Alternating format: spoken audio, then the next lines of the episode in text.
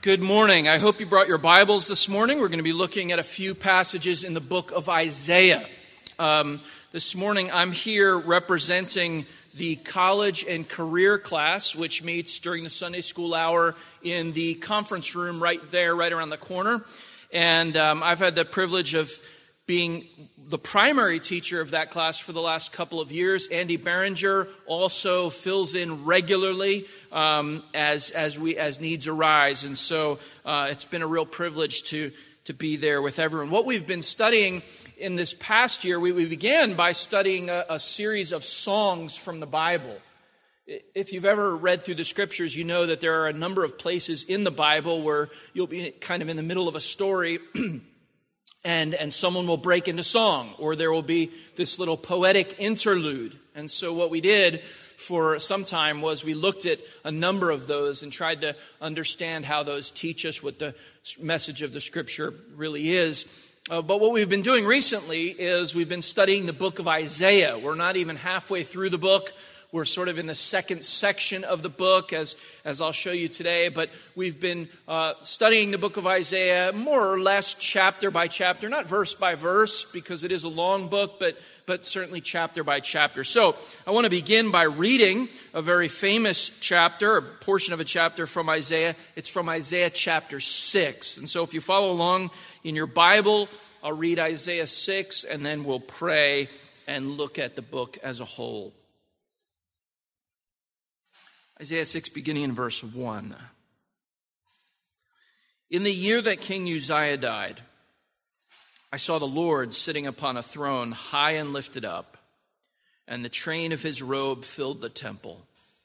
Above him stood the seraphim. Each had six wings. With two he covered his face, and with two he covered his feet, and with two he flew. And one called to another and said, Holy, holy, holy is the Lord of hosts. The whole earth is full of his glory. And the foundations of the thresholds shook at the voice of him who called, and the house was filled with smoke. And I said, Woe is me, for I am lost, for I am a man of unclean lips, and I dwell in the midst of a people of unclean lips. For my eyes have seen the King, the Lord of hosts. Then one of the seraphim flew to me, having in his hand a burning coal that he had taken with tongs from the altar, and he touched my mouth and said, Behold, this has touched your lips, your guilt is taken away, and your sin atoned for. And I heard the voice of the Lord saying, Whom shall I send, and who will go for us? Then I said, Here I am, send me. And he said, Go and say to this people, Keep on hearing, but do not understand. Keep on seeing, but do not perceive. Make the heart of this people dull and their ears heavy and blind their eyes lest they see with their eyes and hear with their ears and understand with their hearts and turn and be healed. Then I said, How long, O Lord? And he said, Until cities lie waste without inhabitant and houses without people, and the land is a desolate waste. And the Lord removes people far away, and the forsaken places are many in the midst of the land. And though a tenth remain in it, it will be burned again like a terebinth or an oak whose stump remains when it is felled. The holy seed is its stump. Lord, we're grateful for the time that you've given us this morning, and we're grateful for the many opportunities, Lord's Day after Lord's Day, that you give us to open your word and to study it together. We ask that as we briefly overview this remarkable text that you've given to us through the prophet Isaiah, we ask that you would give us ears to hear. We ask that your spirit would be at work. We ask that you would conform us, even now, by your spirit, to the image of the Lord Jesus Christ. And it's in Christ's name we ask these things. Amen. Well, what I would like to do this morning is to just take a broad based, kind of 40,000 foot view of the book of Isaiah to show you some of what we've been studying in the class. And then, uh, time permitting, we may zero in on the chapters that we've been looking at most recently. So, end of the spring, when we ended, uh, we, we were in the middle of these oracles and woes against the nations. And so, we may, if, if we have time, we may be able to look at one of those in, uh, in, in brief. First, I want to begin with an overview of the book. If you look at verse 1 of Isaiah chapter 1, we started in chapter 6 because that's the call of Isaiah. And it's interesting to think about why it is that the call of Isaiah, the beginning of his ministry, comes six chapters into the book. And that, I think, tells us something about the book, and we'll get to that. But if you look at verse 1 of Isaiah chapter 1, here's how it begins. The vision of Isaiah the son of Amoz, which he saw concerning Judah and Jerusalem in the days of Uzziah, Jotham, Ahaz, and Hezekiah, kings of Judah. Now, those may be familiar names to you, or they may be new to you, but I want to just overview who these kings were, when they reigned, and what their reigns consisted of, because I think that's significant to understanding the context of Isaiah. We begin with Uzziah. And you remember in chapter 6, what we just read, it was in the year that King Uzziah died that Isaiah receives this great vision of the Lord seated on a throne in the temple. If you look back at what the scriptures tell us about the reign of Uzziah in 2 Kings 15 and in 2 Chronicles 26, what we learn about Uzziah was that for the most part, he was a godly king in Judah. Judah is the southern kingdom. The nation of Israel had been divided into two. The northern kingdom was called Israel, the southern kingdom was called Judah. And Uzziah is a king in Judah. Isaiah is a prophet in Judah, around Jerusalem. And Uzziah was a fairly godly king. The Bible tells us that he, uh, he walked in the ways of the Lord for the most part, and for most of his reign. He had a long reign. It was very stable from a geopolitical standpoint. But the remarkable thing about Uzziah is that near the end of his reign, after the Lord had given him great peace and great success, he made a critical error. He went into the temple of the Lord and he offered incense in the temple of the Lord. And of course, the Lord had forbidden kings to do that. Anyone but the priest was forbidden from entering the temple. But Uzziah did anyway. And in his pride, he was struck down by the Lord and he had a kind of skin disease, a kind of leprosy that showed the judgment of God on him. And so Uzziah, on the one hand, is, is portrayed as a, as, a, as a good and godly man, but, but on the other hand, at, at this moment, uh, when, when he should have really been entering his, his time of greatest obedience, he falls in his pride and is judged for it. Now, the second king that's mentioned in verse 1 is Jotham. And you see up here on the slide, I have the, the, the, rough years when these kings reigned. Uzziah reigned for quite a long time, about 27 years. Jotham reigned for a little shorter time, about 15 years, but still a substantial amount of time. What we read about Jotham is that Jotham, in, in the scriptures, it tells us in, in 2 Kings 15 and in 2 Chronicles 27, that Jotham also, like Uzziah, was a, a godly king for the most part. One of the things that it says about Jotham is that during his reign, he fortified the cities of Judah. And that tells us a little bit of what was going on at the time. There were these great threats that the people of Judah felt. And so Jotham concerned himself most of the time with fortifying these cities. One of the things that it says about Jotham, although he walked in the ways of the Lord for the most part. One of the things it tells us about Jotham is that Jotham, while he himself worshiped the Lord, nonetheless, he did not remove the high places. And this becomes a snare for the people of Israel. Jotham provided a good example of godly worship, but he didn't do all that he could to remove the ungodly pagan practices from the people of Egypt or from the people of Judah. Now that that then takes hold and grips the people under the reign of Ahaz, this next king. And you'll notice that he reigned for about 20 years. What we read about Ahaz was that Ahaz was a very ungodly king. In fact, the Bible tells us that Ahaz, among other things, offered one of his sons in the fire, a, a, a pagan, a horrible pagan practice. Um, he, he, was, uh, he made an alliance with the king of Assyria and sought to protect Judah in that way and in all kinds of ways. It wasn't just that he failed to tear down the high places, he was actually building and supporting the, the, the pagan worship that was going on in the surrounding nations. And so the Lord has a lot to say about Ahaz. You might remember, though, that it's in Isaiah chapter 7 that, uh, that wonderful chapter that predicts the virgin birth of the Lord Jesus Christ. The virgin will conceive and bear a child. That, that prophecy is given to Ahaz. Isaiah, you'll remember in Isaiah 7, comes to Ahaz, that, that wicked king, and says, you, you shouldn't be concerned about these enemies around you. Ask for a sign, and the Lord will give you a sign that will show that he'll protect Judah. And Ahaz refuses to ask for a sign.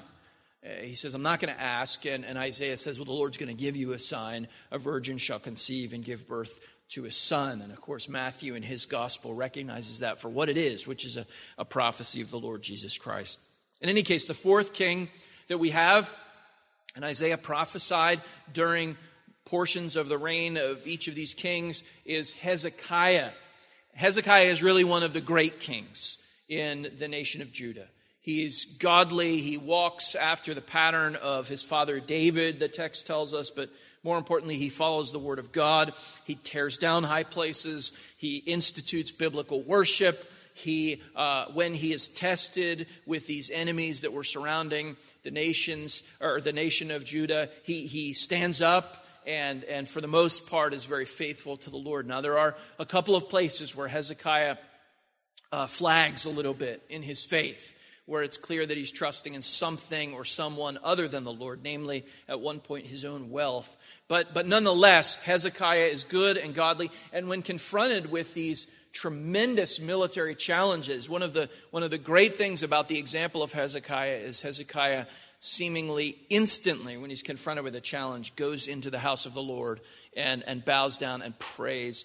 And, and goes to Isaiah and asks for biblical counsel and wisdom. So Hezekiah is, is a wonderful example of many things, of leadership and all kinds of uh, godly fruit of the Spirit, but he's also an example uh, of a man who, who immediately uh, flees to the Lord when he's, when he's in distress. Now, that's an overview of the four kings um, in, during whose reigns uh, Isaiah ministered. Now, there's something else, and there's a reason why I put the map up here on the screen, because I want you to see something about Judah during this time. If you see, Judah is uh, just below Israel, right there on the Mediterranean Sea. And one of the things that might not be obvious from, from the map, although these arrows attempt to make it obvious, is that Judah was really caught in the middle between the great world empires of their day. So if you think about it, up where it says Assyria and Babylonia, that whole area, there are often great powers that arise. You have the Babylonians who arise, and then the Assyrians who arise, and then the Neo Babylonian Empire which arises. And all of these empires are, are constantly gaining in strength and in, and in wealth and in military power and their ability to project power. And then, and then down to the south, you'll notice Egypt. And you don't have to even know your Old Testament to know that Egypt is one of the great world empires in the ancient world. And so what you have is that the Lord placed his people in a land that was the land really between these two great powers. If you wanted to go from the area of Assyria, the Tigris and Euphrates, if you wanted to go down to Egypt, either on a military expedition or even in terms of trade or anything like that, if you wanted to do that, you had to go through Israel and Judah. And similarly, if you're in Egypt and you want to project power or you want to grow in any way, you've got to go right up through Judah and Israel. So there is a sense in which, if you've ever in your life felt like you were, we, we would say, we're between a rock and a hard place, or you feel like you're kind of out of options, and, and, and the room is closing in on you? Well, from a geographic perspective and from a political and military perspective, That's exactly where God placed his people. And it's where he intended them to be all the time, and certainly during the time of Isaiah's reign. So there's a sense in which everything that happens with these four kings is set against the backdrop of this looming power in the north, which at times is extremely aggressive, and then this looming power in the south, this great world empire of Egypt. And the question that each of these kings is answering in his own life as he rules over his people is in how, will I trust the Lord in the midst of these circumstances? Now, here's an interesting thing about the period of time that these kings reign. While there's always pressure, and, and particularly with Hezekiah, there's tremendous pressure. The Assyrians are right outside the wall. But, but apart from Hezekiah, for, while there's always pressure, many of these kings lived during eras where there was relative peace, both to the north and to the south. They would hear rumors of things that were happening and they would get concerned about them. And Isaiah addresses that. Why are you concerned about this? You shouldn't be worried about it. But, but nonetheless, uh, more or less, there was relative peace. But what Isaiah puts his finger on is this even in the times where, where there's not acute danger on either side, one of the sins that the people are consistently rebuked for committing is their failure to worship the Lord as he is commanded to be commanded them to worship him. So look at Isaiah chapter 1 just as an example. In Isaiah chapter 1, we're introduced to Isaiah, we're introduced to the time period in which he's ministering. And the Lord begins this book with a, with a condemnation, with a kind of judgment against the people. And here's what he says. I'll read just a few verses. I'll try to let you know where I am. Um, beginning in verse 3 The ox knows its owner, and the donkey its master's crib. But Israel does not know. My people do not understand. Ah, sinful nation, a people laden with iniquity, offspring of evildoers, children who deal corruptly. They have forsaken the Lord. They have despised the Holy One of Israel. They are utterly estranged. Now, look at how the Lord describes them a little later on in the chapter. Verse 10 Hear the word of the Lord, you rulers of Sodom. He puts them in the same category as that wicked city. Give ear to the teaching of our God, you people of Gomorrah. What to me is the multitude of your sacrifices, says the Lord? I have had enough of burnt offerings of rams and the fat of well fed beasts. I do not delight in the blood of goat, bulls or of lambs or of goats. When you come to appear before me, who has required of you the trampling of my courts? Bring no more vain offerings. Incense is an abomination to me. New moon and Sabbath and the calling of convocations. I cannot endure iniquity and solemn assembly. Your new moons and your appointed feasts my soul hates. They have become a burden to me. I am weary of bearing them. Now, this, this was written at a time when Assyria wasn't right on the doorstep, when Babylon wasn't about to take them over, when they weren't faced with that question Will you trust me? No, instead, this is written during a period of relative peace. But even during the time of relative peace, what the Lord says through Isaiah is that your worship is an abomination to me.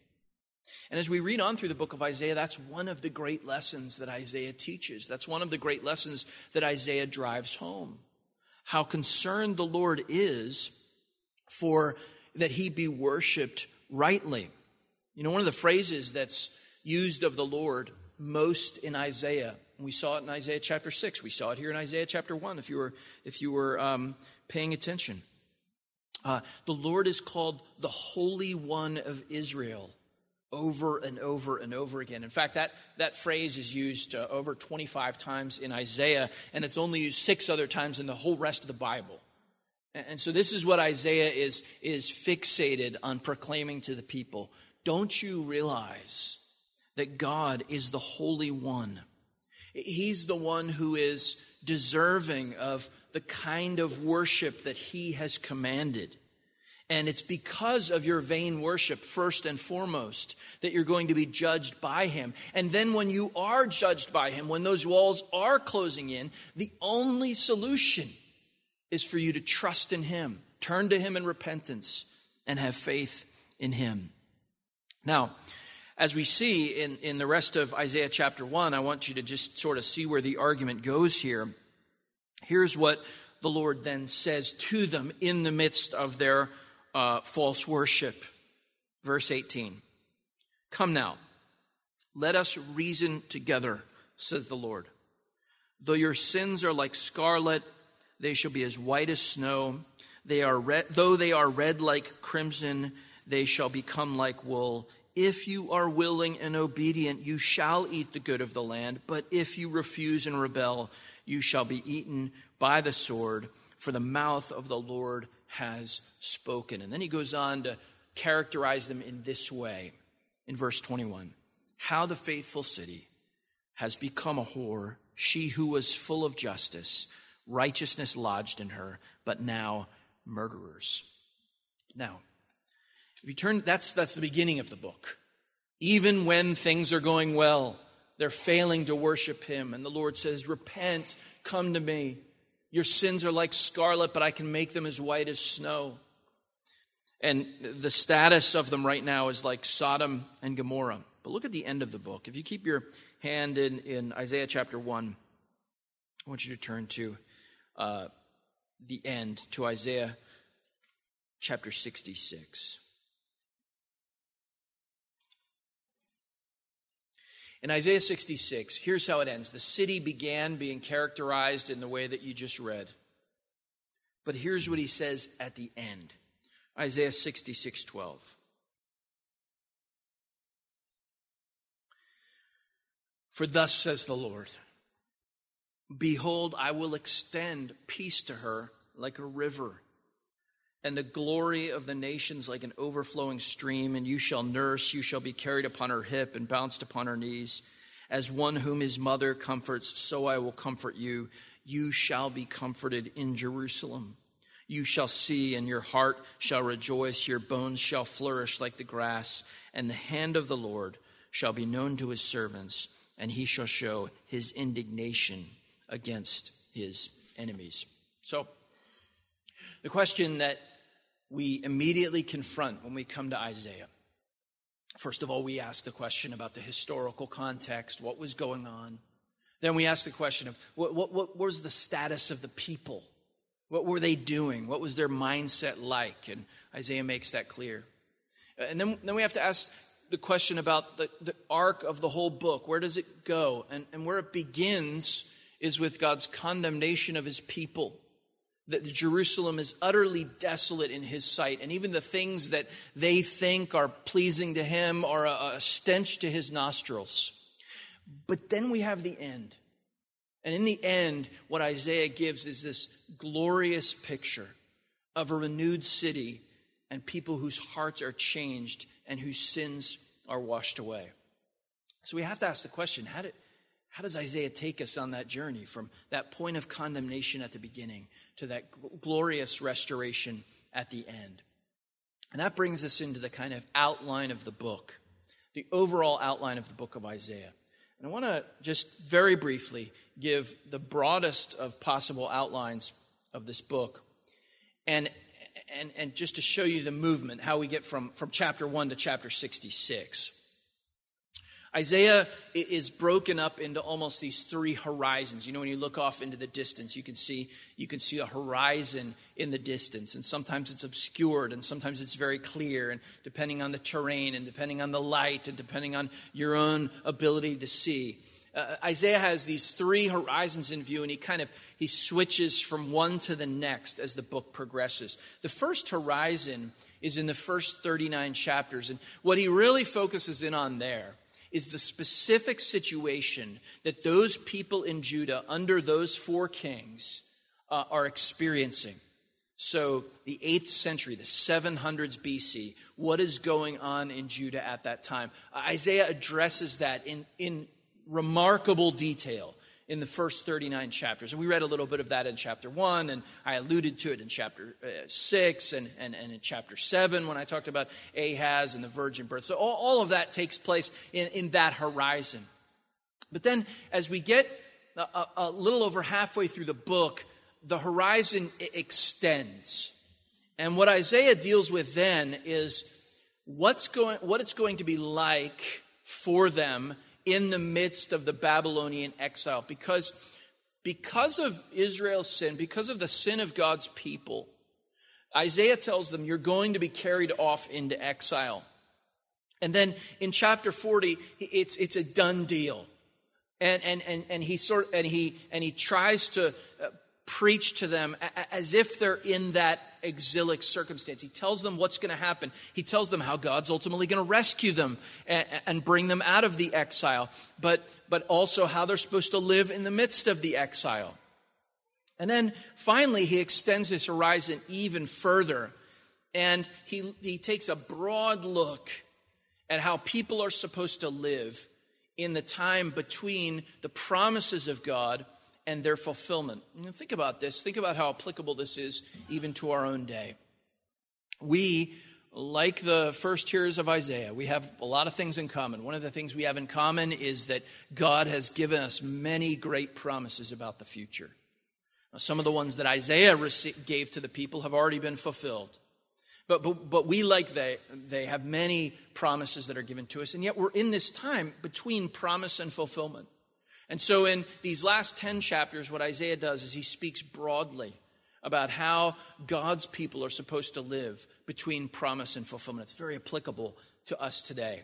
Now, within those first 39 chapters, and this is where we're going to drill down into the section that we've reached in the class. Within those first 39 chapters, it breaks down like this. Um, we have, first of all, a broad message in chapters 1 through 12. And remember, uh, this is just a little aside, but it's important when you're in Isaiah or in many books of the Bible.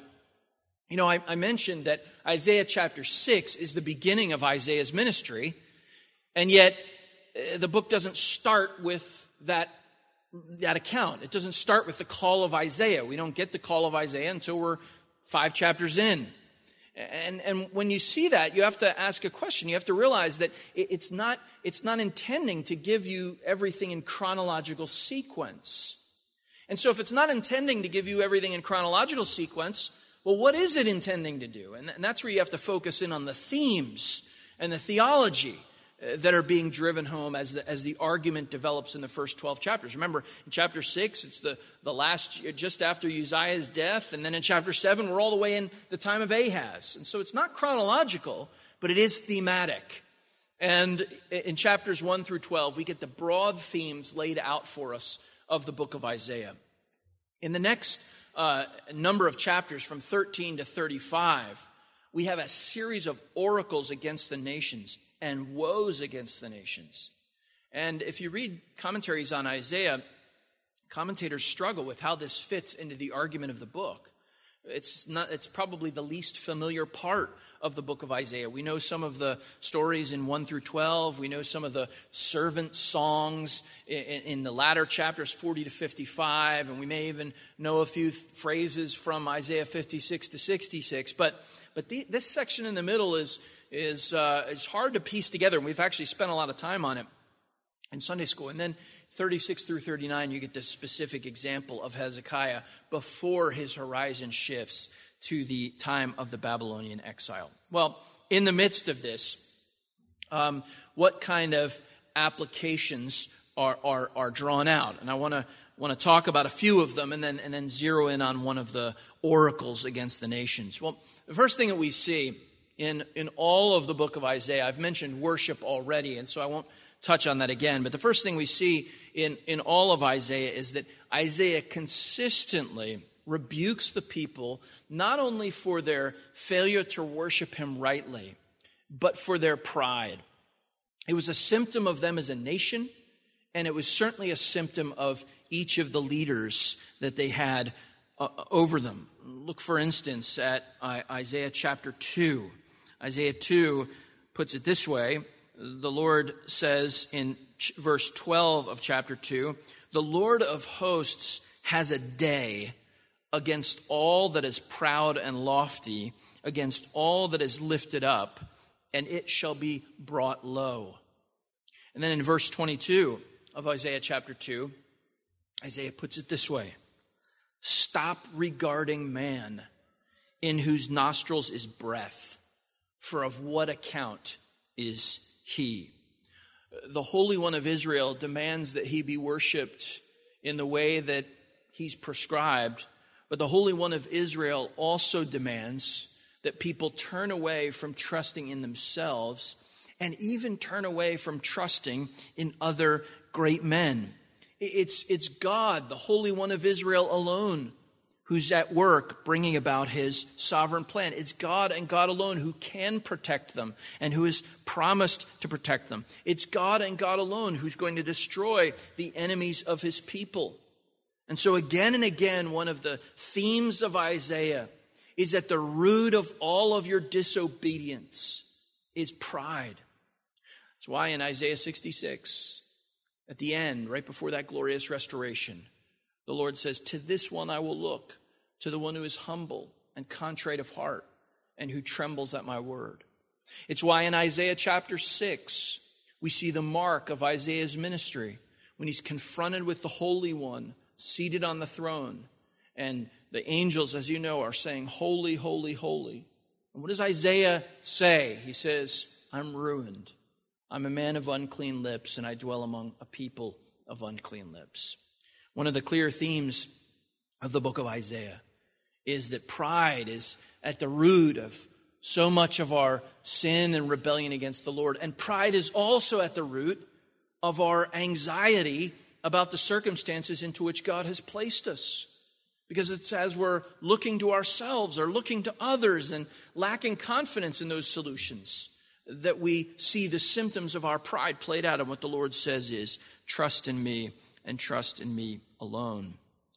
One of the questions that Isaiah confronts us with is this question How, in what ways are we, even today, lifted up against the Lord? Are, are, are you more like Hezekiah? Uh, when, when some kind of circumstances begin to close in on you, do you immediately go to the Lord in prayer? Or are you looking to yourself and looking to others and trying to manipulate and solve the problem on your own? Well, Isaiah says this is a symptom of pride. Are you, uh, are you worshiping God in a way that is according to the inventions of your own mind or according to what he has said? Again, a symptom of pride. So that's one of the things that Isaiah confronts us with. The second thing that Isaiah confronts us with is, and it's closely related to the notion of pride, but the, the notion of, of trusting in the Lord, of, of what we would say faith alone. Look, for instance, I've mentioned it already, but I, at Isaiah chapter 7, this confrontation with Ahaz, that wicked king. What Isaiah ultimately says to Ahaz is this, and some commentators even say that this phrase is a good summary of applying the book of Isaiah, the whole book of Isaiah. Here's what he says at the end of Isaiah 7 9. After confronting him with his disobedience, with his lack of faith, he says this If you are not firm in faith, you will not be firm at all.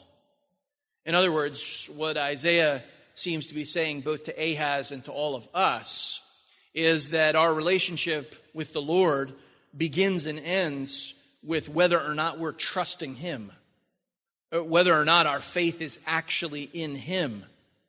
And what Isaiah says to Ahaz in his particular situation is if you're not believing in the Lord, if you're not trusting in Him, if you're not firm in your faith, then you're not going to stand at all.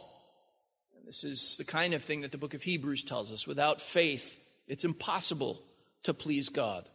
Isaiah drives that home as well. So pride is our great enemy, and faith in God is what we're consistently called to in the circumstances of our life. And that faith in God takes a particular shape in the book of Isaiah. And this is why I think Isaiah is so beloved by so many Christians. Isaiah has been called by some the fifth gospel.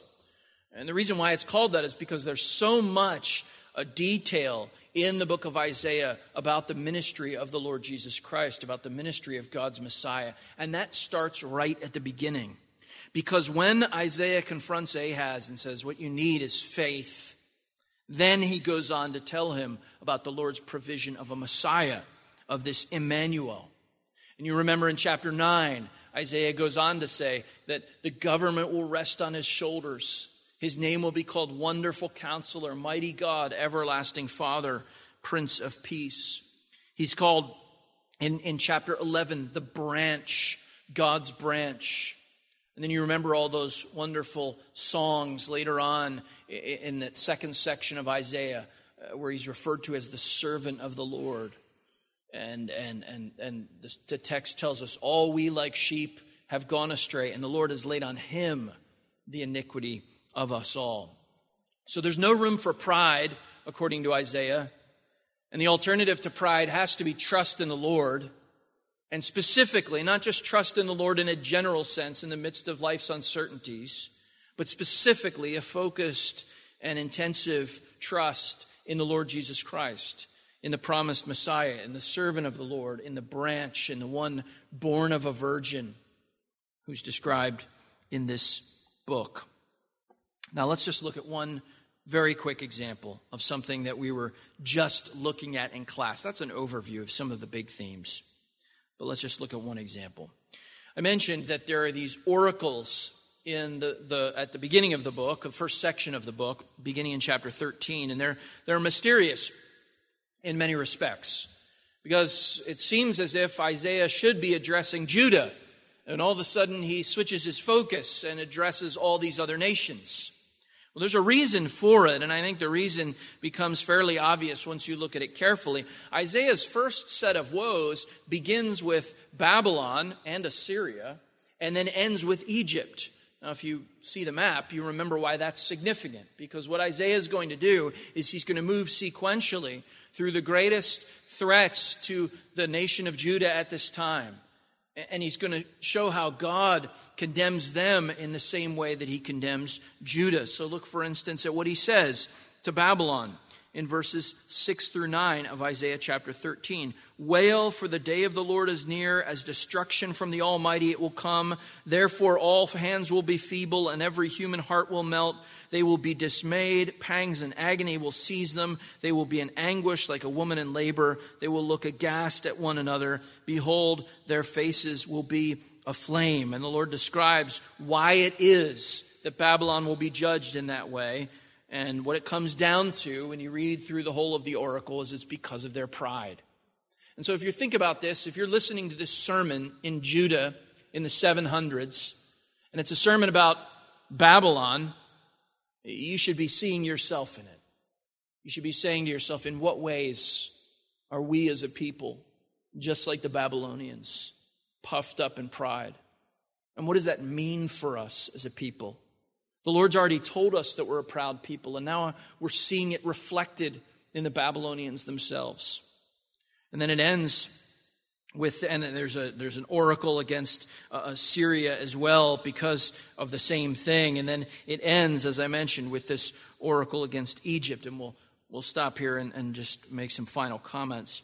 In chapter 19 uh, of the book of Isaiah, he has this um, oracle against Egypt. And if, if Assyria and Babylon were condemned for their pride, Egypt is condemned because of their idolatry.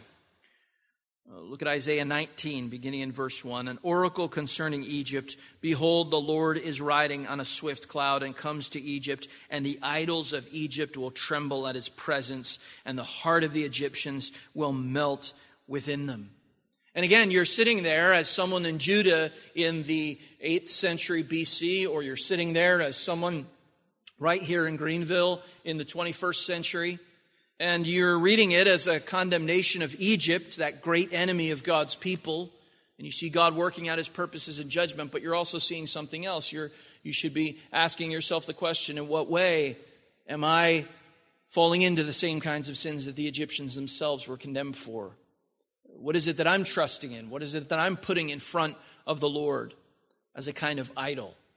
Because what the Lord says to them is what the Lord says to all people that He'll destroy their idols in front of them. Now, the last thing I'll mention is this, and this is brought out in the oracles and the woes and really in the whole book of Isaiah. One of the other wonderful things about the book of Isaiah, we've talked about its focus on worship, its, its condemnation of pride, its, its exaltation of faith alone in Christ alone. There's one other thing that we see in Isaiah that's distinctive, that gets picked up over and over again in the New Testament, and that's this. And this is, I think, part of the reason for these oracles against the nations, is because what we see in Isaiah is that God's purpose was never just about the people sitting in front of him, it was always about the world.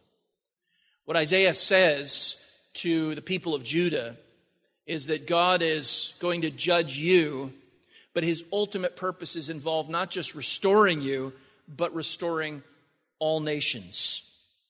And so, what we see in this uh, section of, of the text is how God's at work not just among the people we would expect him to be at work among, but among all people. And one of the best ways in which we see this played out, I think, is in Romans chapter 10. I'll read these verses to you, but I think they'll be familiar. I hope they'll be familiar to you. In Romans 10, Paul makes an argument that I hope will be familiar beginning in verse 11. He says this For the scripture says, Everyone who believes in him will not be put to shame. For there's no distinction between Jew and Greek, for the same Lord is Lord of all, bestowing his riches on all who call on him. For everyone who calls on the name of the Lord will be saved. And then Paul goes on to say this How then will they call on him in whom they have not believed? And how are they to believe in him of whom they have never heard? And how are they to hear without someone preaching? And how are they to preach unless they are sent? As it is written, How beautiful are the feet of those who preach the good news. But they have not all obeyed the gospel. For Isaiah says, Lord, who has believed what he has heard from us? So faith comes from hearing, and hearing through the word of Christ. Now, the reason I'm reading that that series of paragraphs is this. Again, I hope it's very familiar theology to you the necessity of preaching, the necessity of preaching Christ, the necessity of, of faith, and how faith comes through hearing the word of Christ. But the striking thing about this, and you'll find this throughout the New Testament, is that all of Paul's quotations there are, are in a sense, interwoven from the book of Isaiah. He takes a portion of Isaiah 28, he takes a portion of Isaiah 52 and Isaiah 53, and weaves them together. What we see in the New Testament is that in order to even understand what the Bible teaches about Christ and what the Bible teaches about proclaiming Christ and what the Bible teaches about proclaiming Christ to all the nations, what the apostles consistently do is they go to this book, this book of Isaiah. So there is uh, there, there are tremendous riches in here for us. Uh, there's personal application. There, there's societal critique. There's a there's a whole philosophy of history, a theology of history that God gives us through this book. And there's also this clear call, uh, this this call that highlights faith alone in Christ alone, by grace alone, and, and, and, the Bible alone is what's proclaimed in order to bring people to that faith in the Lord Jesus Christ. Let's pray together. Lord, we're grateful for your word. There, these riches are boundless, really. We can only scratch the surface, and we can hardly even do that. But we ask that you would give us eyes to see, that you would cause these things to sink deep into our hearts, and that you would, by your Spirit, uh, provoke in us a spirit of meditation on your word. Thank you for the privilege of having your word and for all that, that, that, it teaches us. Be with us now as many of us are going to worship you. May our worship indeed be pleasing in your sight, worship in spirit and in truth. We ask this in Christ's name. Amen.